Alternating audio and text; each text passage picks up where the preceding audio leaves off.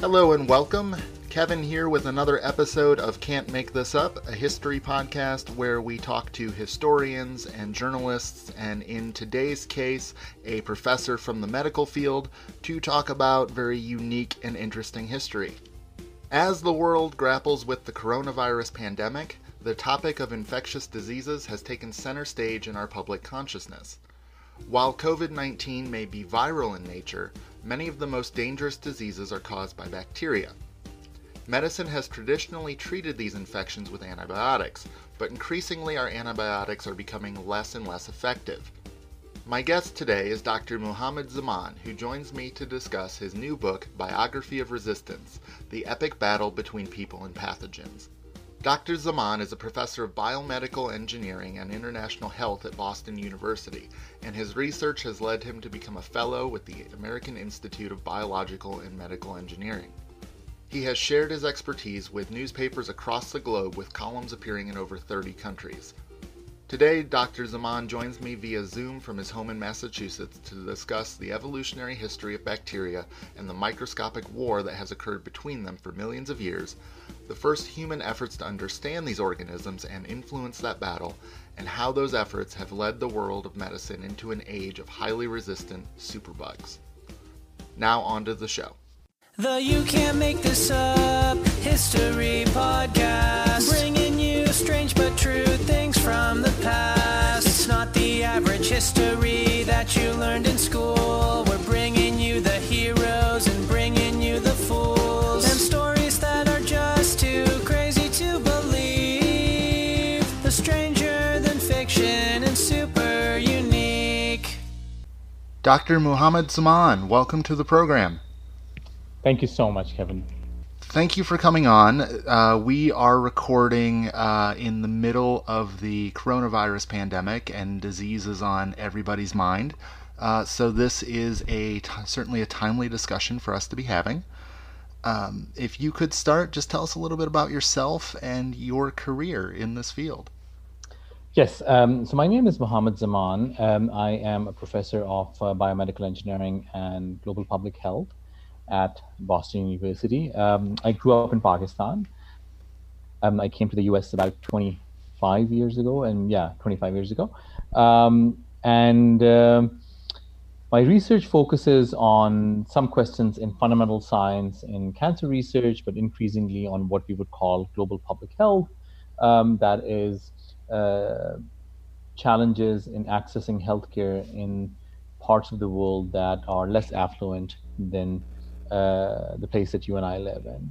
Um, we are very interested in thinking about these questions in a holistic way, which means that we certainly use technology as a driver, but we're also interested in issues, social and political and socioeconomic issues that sort of affect health and can certain, certainly improve uh, better health uh, care for everybody.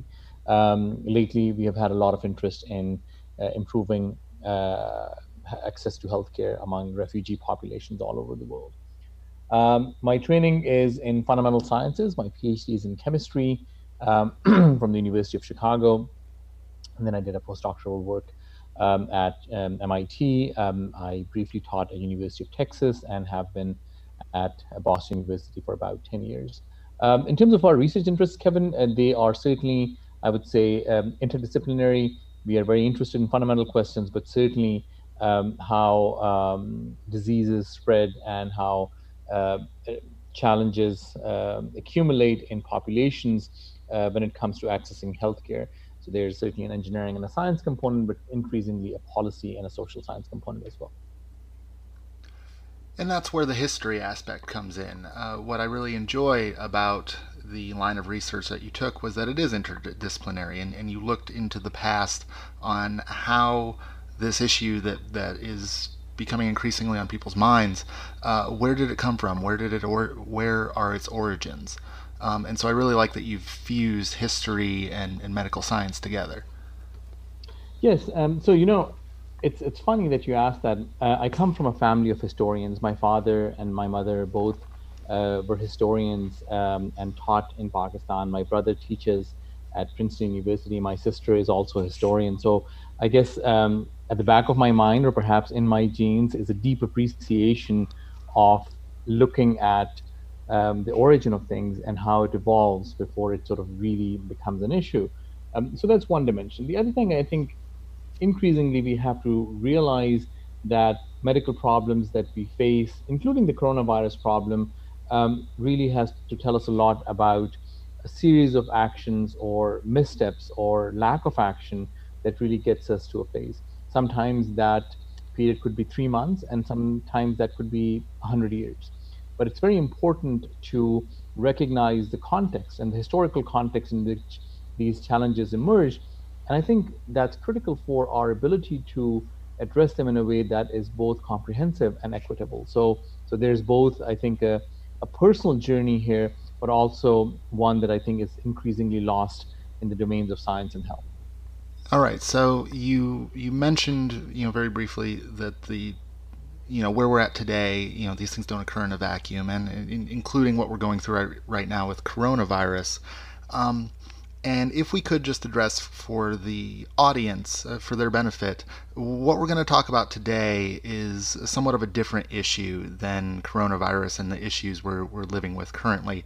Um, can you explain the difference between the subject of your book and what we're going through right now? Yeah, so the, the book that um, you're talking about, Biography of Resistance, deals with antimicrobial resistance, um, largely um, associated with um, the fact that antibiotics, one of the most potent arsenal um, of uh, drugs that we have, are becoming increasingly useless and impotent.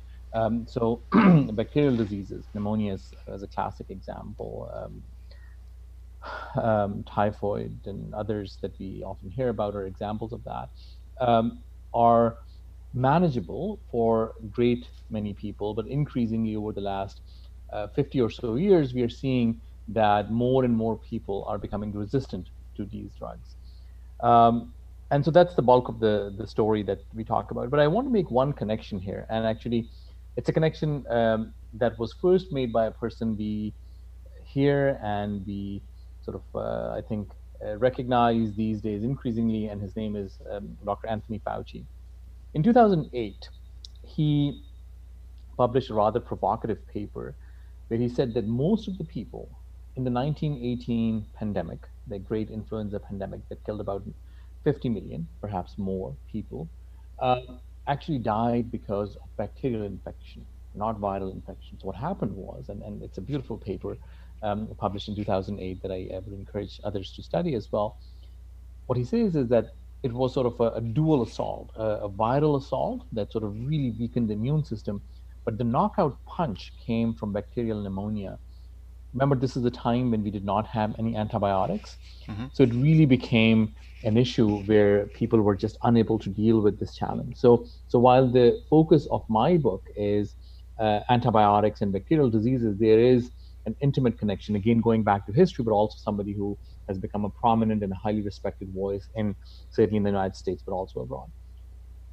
I want to make one more comment here, um, Kevin, and that is that we are very worried that as this pandemic continues to grow, um, there are parts of the world where hygiene and sanitation continue to be a problem. There, we might expect to see uh, a spike in bacterial infections uh, right uh, behind or perhaps in parallel with viral infections. And there, sort of this, this dual assault of viruses and bacteria may be, may be very, very difficult to handle. So while I think our attention is on addressing this viral pandemic as it should be, I think it is important to be cognizant of associated challenges that may be sort of lurking not far behind. Absolutely. So if you could, in, in, in a very basic level, um, you know, take some of us back to our, uh, you know, high school biology class. Uh, what what is a bacterium, and, and what are the mechanics that it has for defense that, that makes this little microscopic organism so formidable?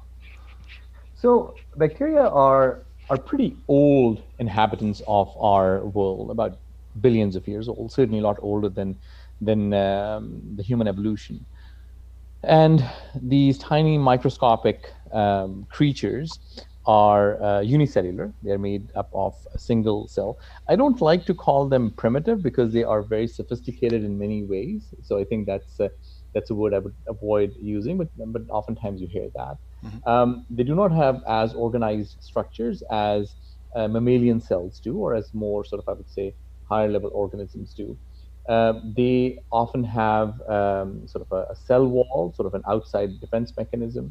But what makes them really formidable um, is the, the, their ability to evolve quickly and adapt to these outside assault of um, uh, these weapons released by other bacteria or by antibiotics to kill them. Now, you have to remember one thing, that sort of this, the discovery of antibiotics is about ninety years old or ninety-one years old.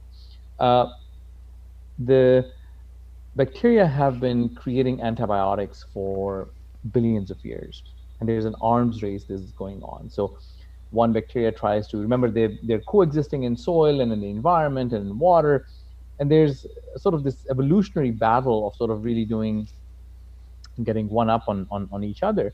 So they would sort of come up with these molecules, and, and they would sort of release them, and the other bacteria um, which are under assault would develop these mechanisms to resist that.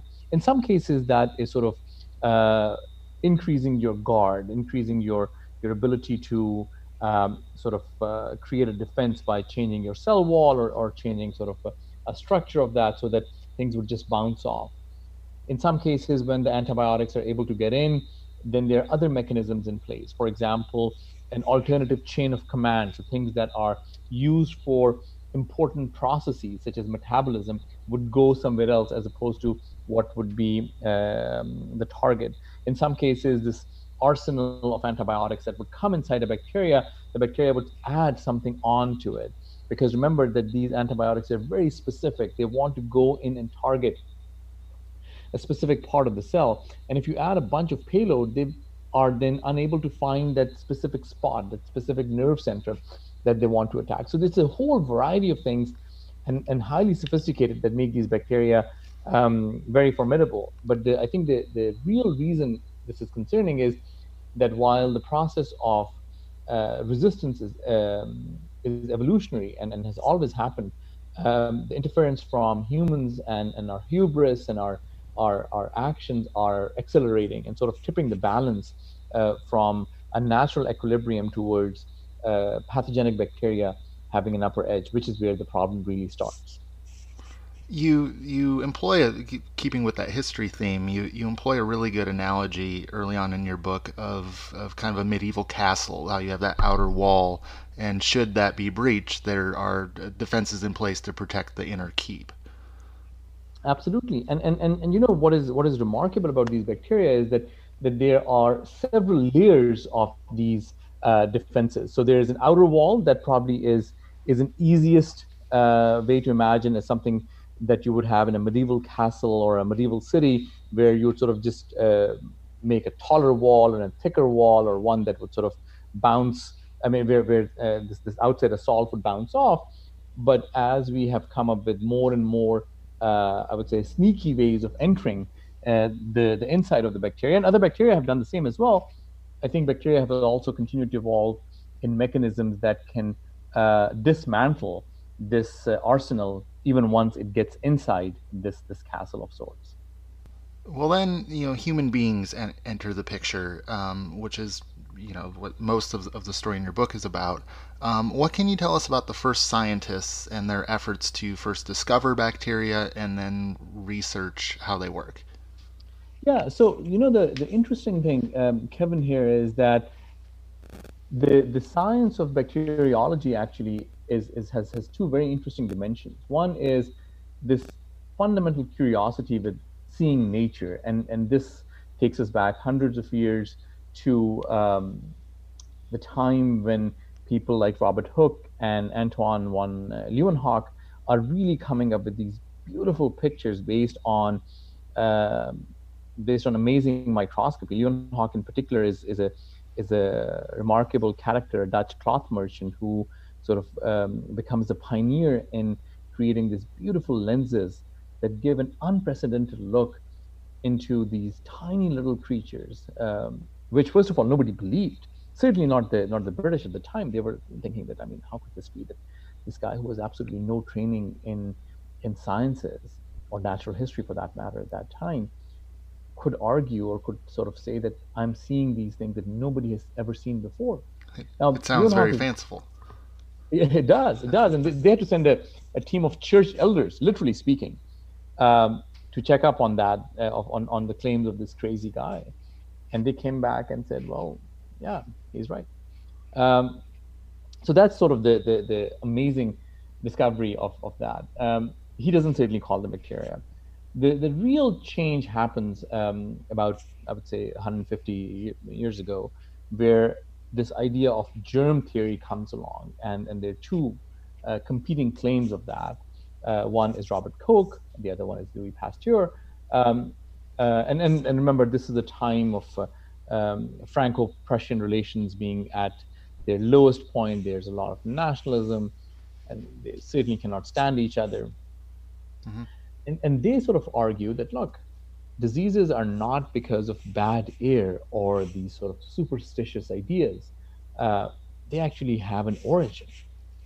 They have an origin that is so fundamental that if two people were to be exposed to this, this particular germ, they would get the same disease. And you would be able to extract out this germ from the uh, patients and their infection and culture it and put another third person, and the third person will get the same thing. So they come up with these, so um, Robert Koch comes up with these um, these postulates that really sort of revolutionize um, our understanding of what exactly is going on. And so that really changes it. Uh, and this is uh, towards the, the second half of um, the nineteenth century. Robert Koch certainly had interest in, in anthrax and T B, and, and, and Louis Pasteur is a, is a great scientist, a brilliant mind, but also a showman. Uh, and, and a very successful one, and I, I think many of my French friends um, would agree to it grudgingly, that he's remarkable, he's absolutely brilliant, but he's also a, as has this sort of great sense of theater and, and sort of drama. And th these two individuals, um, who uh, I would argue are just absolutely brilliant, but also have very human flaws. Um, my, my point in the book is not to say that they are somehow not good people. I certainly haven't met them, but but we also have to recognize that they're also human, and their their fallacies and failings are important to recognize. Anyway, so so these people really sort of push the the, the science forward through their their large enterprises of research. So these are the the great labs and great institutes that these two individuals are running in parallel, and making sort of remarkable discoveries one after the other. And that really sort of changes the, the way we understand of modern microbiology, and sort of really ushers in a new area towards the beginning of the twentieth century, where this is the hottest thing. This is the coolest science that you could be doing, is the science of germs and how people get infected and, and, and what to do about it. And this is all before uh, sort of the, the origin of modern antibiotics. Yeah, um, Louis Pasteur, after, after reading um, that section in your book, you, you develop more of an appreciation for him, kind of in the same way of when you are, you know, going through elementary and in high school, and, and you learn about Thomas Edison, and he's this very sanitized figure. Um, but when you dive in a little more deeply, there, there's a lot more going on there. Um, and, you know, the same I, it seems to be true of Louis Pasteur. Absolutely. So Louis Pasteur is, is absolutely brilliant. Um, he... Um, sort of gets his big claim to fame um, through, uh, sort of comes from the tanning business, but it's sort of the the, the problems in the French wine industry that are really uh, troubling the, the government at the time, and Pasteur sort of uh, talks about fermentation in ways that are just absolutely original. But as I said earlier, he's also a showman, and, and at times I think that sense of so showmanship really gets the better of him. So so there are a couple of instances where, um, by modern standards, and even by standards of that time, we would consider those to be unethical. So one of them is the case where he sort of makes these big claims about the, the vaccines that he is sort of developing, and, and those vaccines are, he's saying, uh, developed by this new method of oxygen, when actually he has not used the method that he's claiming. He has used a well-defined method Um, that is already in existence. He takes claim that the method is, the new method is his. He never actually even uses it, and never gives credit to the people who actually came up with it. That's one. this big uh, sort of uh, show about coming up with this rabies vaccine is even more, I think, uh, important to recognize that by that time, he actually did not have any new method for developing vaccines. As a matter of fact, he said that he had tested the, uh, that vaccine that he's talking about, uh, and he said that he had tested on, on, on a bunch of dogs. The reality is that he hadn't tested on anyone. It would certainly be an absolute no-go today. Even at that time, that would be considered unethical, of sort of giving something completely untried to um, a person. And if you look at statistics, um, Kevin, that boy had a one in ten chance of getting rabies. So there's a big sort of um, a celebration of the fact that Pasteur cures the kid from rabies. There is no sign that the kid would have gotten rabies. nine out of ten chances that he actually wouldn't have gotten rabies. But that's sort of besides the point. But, but Pasteur really claims success, and does so really absolutely in a, in a, in a brilliant way. Um, so, so um, I would say failings of personality, absolutely. Does it take anything away from his sort of uh, an absolutely brilliant mind and, and, and careful experimentalist? Absolutely not. So the point is to, to put people on an appropriate human pedestal and not sort of uh, create these hyper-sanitized versions of these people, which really takes away from their humanity. So that's the point. I mean, I think Pasteur is, is as brilliant as they come. He's a real but, person. But he's a real person, exactly. I hope you are enjoying my interview with Doctor Muhammad Zaman. I wanted to take a little break from our conversation to tell you about a really cool at-home delivery coffee service that can bring coffee right to your door when you might be hesitant to go out or might not even be able to go out. Phil and Sebastian Coffee Roasters employs a team of coffee experts who work in one hundred percent direct trade coffee. Their expertise has been featured in the New York Times, Lonely Planet's Global Coffee Guide, and the C B C News Network. They have a subscription service that ships free to anywhere in the U S A or Canada, and they allow you to build your own coffee profile. You can decide whether you like brighter, lighter, fruity coffees or darker, sweeter, bolder coffees, uh, or you can leave it up to them and just go with roaster's choice. But you can get excellent coffee shop quality coffee delivered to your home on a monthly basis. If you'd like to check out Phil and Sebastian Coffee Roasters, check out the link I've provided for you in the description of this episode in your podcast app. Once you get your Phil and Sebastian coffee in the mail, you might want to add a little Irish cream and sit down and listen to this fellow podcast from the Straight Up Strange podcast network, Folklore on the Rocks.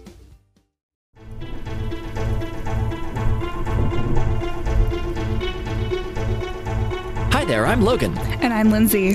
And we host the new podcast Folklore on the Rocks, where we talk about folklore and lesser-known creatures, cryptids, and monsters from around the world. So when we say lesser known, we mainly mean that we won't be covering creatures like Bigfoot or Nessie or Chupacabra, just because they're discussed so often, and the world just has so many other awesome options to draw from. Every two weeks, we will be diving deep into the legends and culture that surround a specific creature, and getting a little bit tipsy while we do so. But don't worry, we do our research sober. On the weeks in between, we're going to be narrating and discussing folktales. Some will be historical folklore from the regions that our creatures are from, and some will be modern folklore, such as no-sleeps and creepypastas. Ooh. You can find out more about us on our website, folklore on the rocks dot com, on Facebook and Instagram at Folklore on the Rocks, on Twitter at Folklore Rocks! So grab a drink, join us, and come on, let's dig deep together.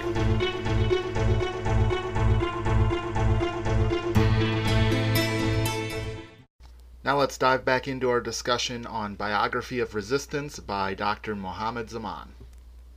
He's a real person. But he's a real person, exactly. So somewhat similarly, um, uh, Alexander Fleming, um, you know, we most of us have heard the tale of how he discovers penicillin, um, but similarly there, there's more to the story than, than that tale. Absolutely. Um, Even even that tale itself actually is a little um, thought-provoking. So the tale goes that Fleming um, is doing some experiments, uh, is about to go on a vacation, uh, leaves the window open, comes back and sees sort of the bacteria all dead because of the mold in an open window. First of all, that to a modern scientist should be quite concerning. That's actually quite sloppy to leave the window open and not check before you go. So, so let's get that straight. Mm-hmm. It, it doesn't give a good message. That serendipity is actually a little problematic, even, even at the very basic level. But if you look at the, the architecture of the room that he is in, it's very, very hard to leave that window open. Uh, and the, uh, the reality is that most likely that mold, so the, the mold is actually real. Uh, the mold uh, is probably coming from uh, sort of the open doors in the, the hospital building uh, that he is, he is uh, looking at.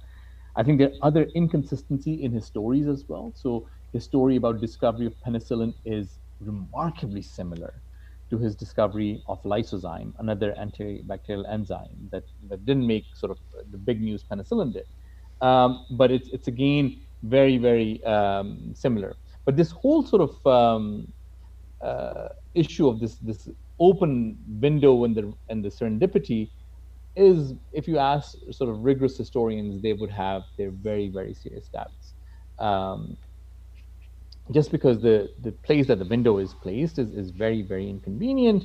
Um, and, and Fleming would really have to jump across benches in his lab, a person of very modest height, uh, to open a window into a street that actually was incredibly noisy at that time. So, so things are not adding up. Why he did that is, I think, the great mystery uh, historians of science continue to argue with. So the, the point I'm making is that the story itself may be a little embellished, but the fact is that, that he did discover. So I think the, the emphasis should be on the discovery, and the serendipitous story is, I think, a little, um, uh, has, has, may not be, may not be accurate, and I think I believe that. But regardless, we the, the science develops its first, you know, real kind of usable uh, antibiotic treatment, um, and you know this is this is getting us into the early part of the twentieth century, um, and and you write that that bacteria don't care about human affairs, but but human affairs do have a, an effect on bacteria. So how do politics and and especially warfare uh, affect the history of bacteria? That's a great question, Kevin. And I think a core part of the book actually talks about that, various different wars. Um, one of the sort of the uh, big uh, elements in discovery of war, uh, in discovery of antibiotics, is the Second World War. So uh, there's a ch uh, team at the Oxford um, Dunn School, a, a school of pathology in, in Oxford, that is working on on improving the, the quality of penicillin for the Great War effort for the United Kingdom. Um, they're doing okay, not a lot of interest from pharmaceuticals, but uh, Howard Florey, who's sort of a, a main character in the book, uh, through his connections comes to the U S and starts working with colleagues in, in, uh, in labs here, along with one of his underappreciated colleagues, Norman Heatley, who's just a brilliant, brilliant scientist. Um, And it's largely through that war effort that the quality of penicillin improves remarkably. And, and with that, it becomes massively available to great quantities um, and, and really helps the um, Allied powers really um, check infection and treat people. At the same time, the overuse is happening at the same time, so that the letters from um, Colonel Elliot Cutler, who is deployed in the European theater, clearly show that existing drugs, these sulfur drugs, actually don't work anymore. And they are given largely as a placebo because people believe that they work. So you already start to see this factor and, and this complicated legacy of war, that this war effort is really pushing penicillin on the market and, and, and playing a central role in helping the Allied powers um, succeed and protect their soldiers. At the same time, the overuse is starting to do harm and really undermine the very benefit of these drugs. And this happens throughout. So World War Two is one example. Um, the, the long, drawn-out Vietnam conflict is another. where again these drugs are being used um, and abused uh, in in, um, in excessive con- uh, quantities in the U S troops who are uh, sort of based in the Pacific, all the way to uh, the development of antibiotic-resistant organisms in the Second Gulf War. And I think this uh, the story continues. Just last year, there was a story about sort of these superbugs, which are now endemic to the former battlefields of Iraq and Afghanistan. The troops may have moved out of that uh, region, but people are still there, and they're facing that. So, so it's a very complicated legacy. In one way, somebody might argue that the resources that are mobilized during war often would push uh, the scientific enterprise forward. But at the same time, the problems that we end up creating, and this is one example of that, are going to sort of last decades, if not centuries. In in the latter half of the twentieth century, and then, you know, as, as recently as as you know the, the Iraq War, we, we've got this arms race going on between evolving bacteria and, and microbiologists. Um, what? Why is that so problematic? Why why can't we just simply create a better antibiotic? So that's a great question, Kevin. So there are several reasons. One, I think uh, we have sort of uh, the low-lying fruit uh, of finding things in the soil um, has, I think we've, we've exhausted, I wouldn't say exhausted, but we certainly have uh, the low-lying fruit we have sort of picked. I think we need more, and the cost uh, of doing research has gone up. But there are other factors as well. One of them, which I think is underappreciated, is the economics of the whole thing. So think of it this way. If you are a C E O of a large pharmaceutical company, and you have two options, you have an option to invest in an antibiotic, uh, which people will take five or ten days, and there is a very real risk that it will become resistant, or you invest in cancer drugs or drugs for uh, neurological disorders, which people will take every day. The chances of resistance are few, and the economic returns are at least a thousand to ten thousand times better. Well, it's very obvious what direction most uh, pharmaceutical companies will go into. Increasingly, we see pharma companies sort of getting out of this business of antibiotics because it's just not economically viable. So that's one reason. The second reason is also economic, but important to think about. If you were to spend all this energy and and really say, okay, I'm going to do this for public good, and and and, and certainly this is important, and here is my new blockbuster antibiotic, and the government will say, well, Kevin, great job, we want to use this antibiotic, but only sparing, only in exceptional cases. We don't want you to sort of sell it openly or to be able to sort of use it regularly because it's very special, and we want to sort of reserve it. So again, there is that huge huge disincentive.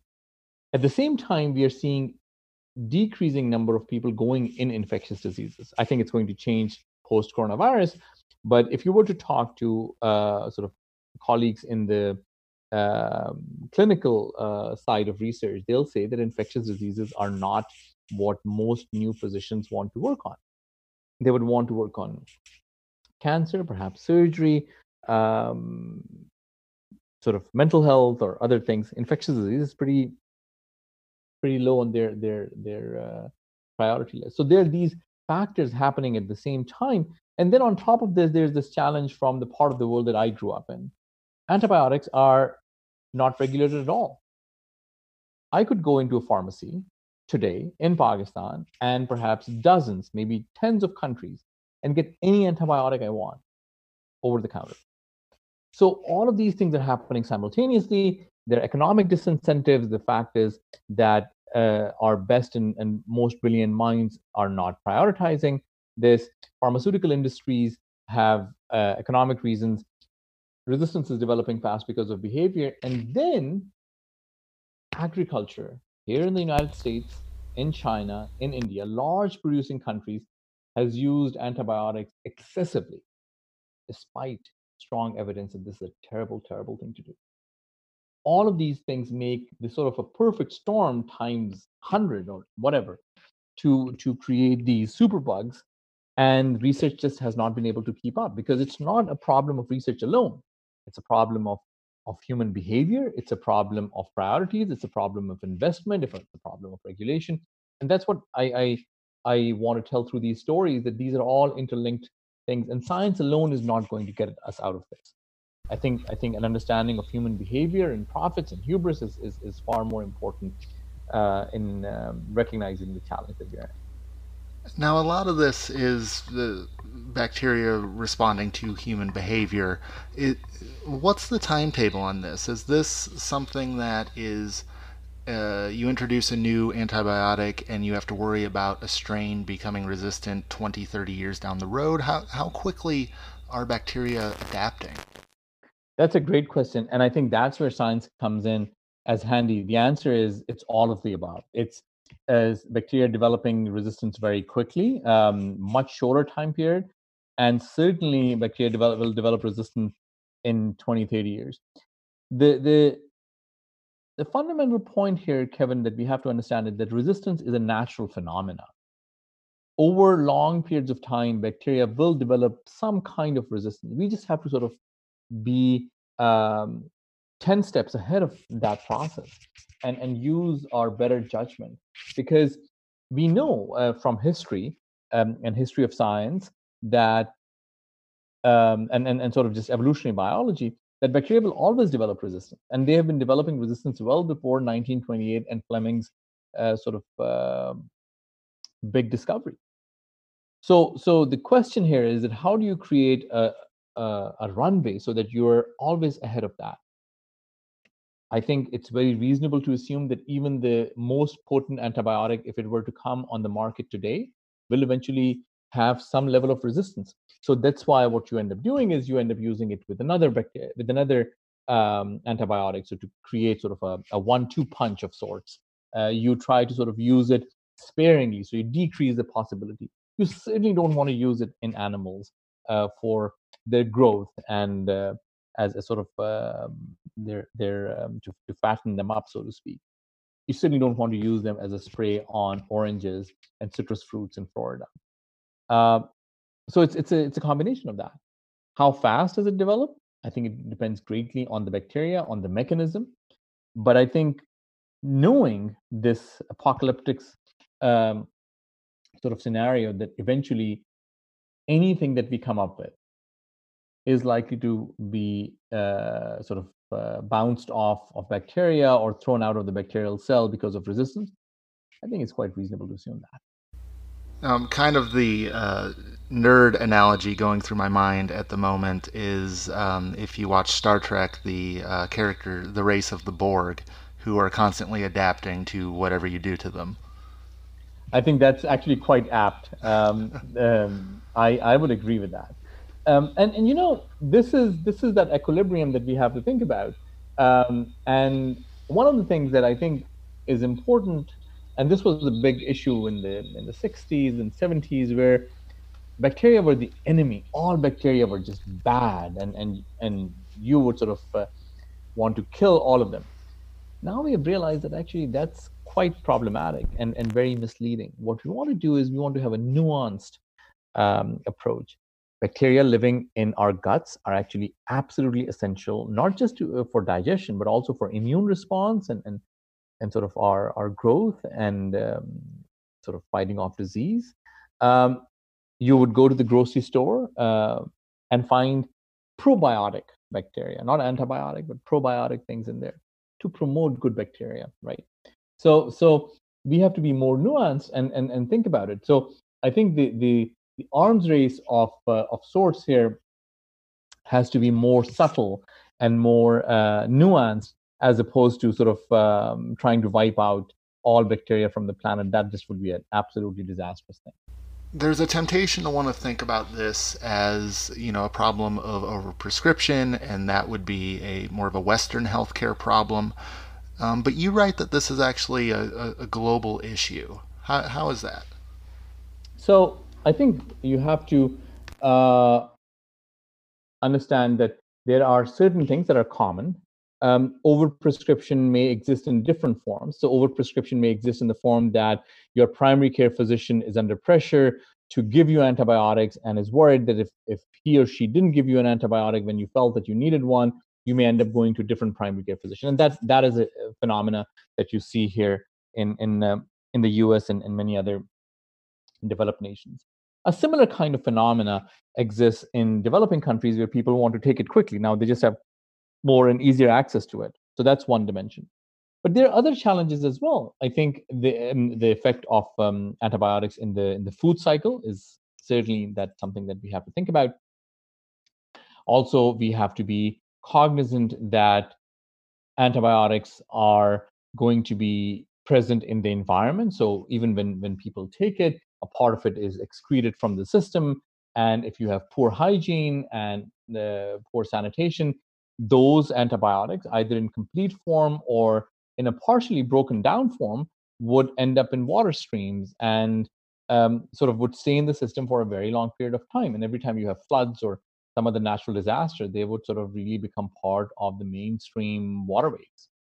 Um, so you really have to think about that. There's, however, I think a danger in thinking that this is a problem just over here or just over there. So the book starts with the story of an individual uh, who was in her seventies.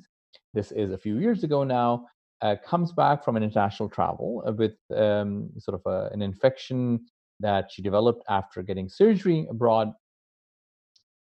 Pretty soon, she has uh, an antibiotic-resistant infection. She's based in, in, in Washoe County in Nevada. And the doctors use every single antibiotic that is available, every single class of antibiotics that is available in the United States, a total of twenty-four. And they couldn't save her. And we have to recognize that even if the problem may be Um, in our minds, way out over there, the fact is that we live in an increasingly global world. And I think the, the coronavirus pandemic proves that even more so. Um, so we have to think about that. So, so everybody has to be uh, in agreement with a strategy. You cannot have some countries have sort of very clear, well-defined policies and other countries just being absolutely lax about it. And in terms of getting grades, U S is not doing very, very well when it comes to agriculture, certainly better than other places when it comes to hospital infections and, and management of that. But I think there's a lot more we can do. But the fact is that our people travel abroad. They, they engage with other communities, tourism and, and work and business and education and all of those kinds of things. And that really sort of creates uh, um, a necessity to understand this as a problem that is a truly uh, universally global problem, and one in which all of us are affected simultaneously. Um, so the last thing um, I'll, I, I wanted to ask you uh, today, Doctor Zaman, is, you know, the, where does this global problem leave us today? Um, you know, you mentioned that Um, this type of thing is not necessarily the hottest topic in, in medical research today. Um, how seriously is, is the medical community taking this? How serious is the public taking this? That's a great question, Kevin. I think the medical community is increasingly taking it seriously. I think people are worried because I think medical community wants their patients to survive and thrive. They want to see their patients do well. Uh, they are vested in the health and well-being of uh, their patients.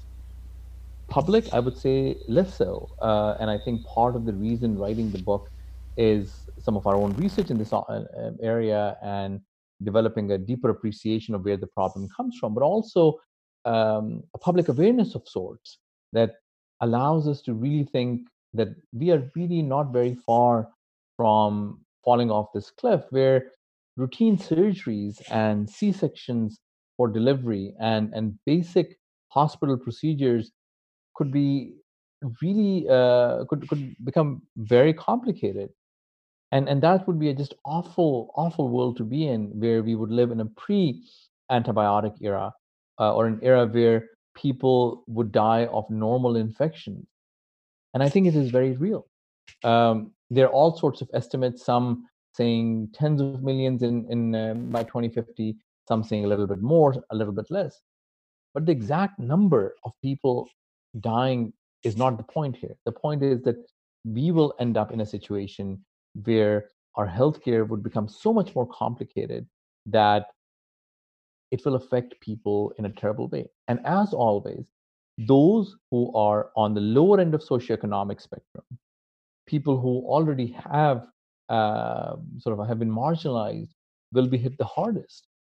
And our tremendous gains over the last century in increasing the longevity of life and the quality of life and our ability to ward off infection, they'll sort of really, really sort of undermine those. So, so um, I think if anything, uh, and I, when I was writing this book, I, of course, as you would imagine, had no idea about the uh, coronavirus pandemic.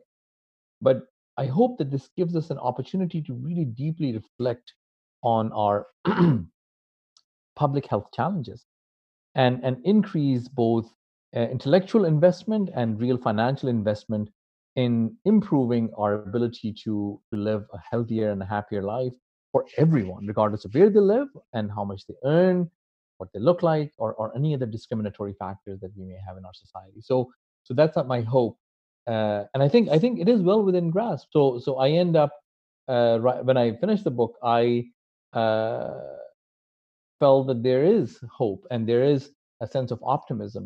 But that optimism is predicated on our ability to understand and recognize the challenge, and status quo and sort of continuing on the same path that we have continued on for the last thirty, forty years, I think is um, is going to be quite problematic. Very good. I'm I'm glad that we can end on on a little bit of, of optimism and, and reason to hope. But um, you know, this is a, a dire issue that you raise in the book. But but I'm glad there is reason to hope that we can. Uh, Um, engage and overcome it in the future. I, I hope so too. I hope so too. So uh, this has been a um, an incredibly fascinating uh, discussion. Uh, again, your your book is Biography of Resistance: The Epic Battle Between People and Pathogens. If someone wanted to learn more about this, and there is a lot more detail in the book that we weren't able to cover in our in our time together, uh, where can they go to pick up a copy of the book or learn more about you and your research? Great. So, uh, so um, certainly my um, university website. If you just go to b u dot e d u, that is boston university dot e d u slash zaman. That is Z A M A N. That's my last name. Has information about sort of it's, it's more technical and more sort of academic research. But um, the book is available in in uh, all um, of your uh, sort of typical book uh, buying resources, as well as public libraries. It's also available in in um, the electronic format on Kindle and other um, reading devices. Uh, a number of public libraries would have it as well. Um, and I hope, and and I, I really hope this, Kevin, that. Um, people will, will will engage with me and, and write to me and talk to me about this, uh, not as um, readers of the book, but thinking about this issue. I hope that the book is a conversation starter, not uh, just another story as we sort of battle uh, this increasingly complicated and complex challenge in public health. All right. Well, Doctor Zaman, thank you so much for taking the time to speak to us today. Thank you so much, Kevin. It was wonderful talking to you. Thank you very much for listening to this episode of Can't Make This Up History Podcast. I hope you enjoyed my conversation with Doctor Zaman about his book, Biography of Resistance. Uh, as I usually do, I am going to uh, recommend if you like this book, you pick up a copy, and I have provided a link for you. Uh, it's in the description of the episode in your podcast app. Um, this is a good opportunity to mention what that link is, I think. Um, I uh, recently have started linking to a website called IndieBound, uh, IndieBound Books, and that is a, a connection where you can find where a given book is uh, in your area. So you go to the book page and then you type in your zip code and it shows you where your local independent bookseller is. Um, I feel that's important to clarify because uh, right now with so many businesses shut down, it is um, definitely important that you support your local independent bookseller. Uh, they need your business more than ever. So if this topic did interest you and you want to learn more, Uh, check out getting a copy of Biography of Resistance from IndieBound. And of course, the usual stuff. What did you think of this episode? If you would be so kind, subscribe to the show on iTunes or wherever you get your podcasts from. Uh, please leave a review. Those things are incredibly helpful. Uh, and then if you want to connect with me on social media, I am on Twitter and Instagram, both at C M T U History. Uh, I would love to hear from you. And then, of course, if you want to check out the show notes to any of our episodes, those are available at w w w dot c m t u history dot com. All right, that's it from me. Uh, I look forward to talking to you all again very soon. This podcast is a part of Straight Up Strange Productions. Discover more shows like this one at straight up strange dot com.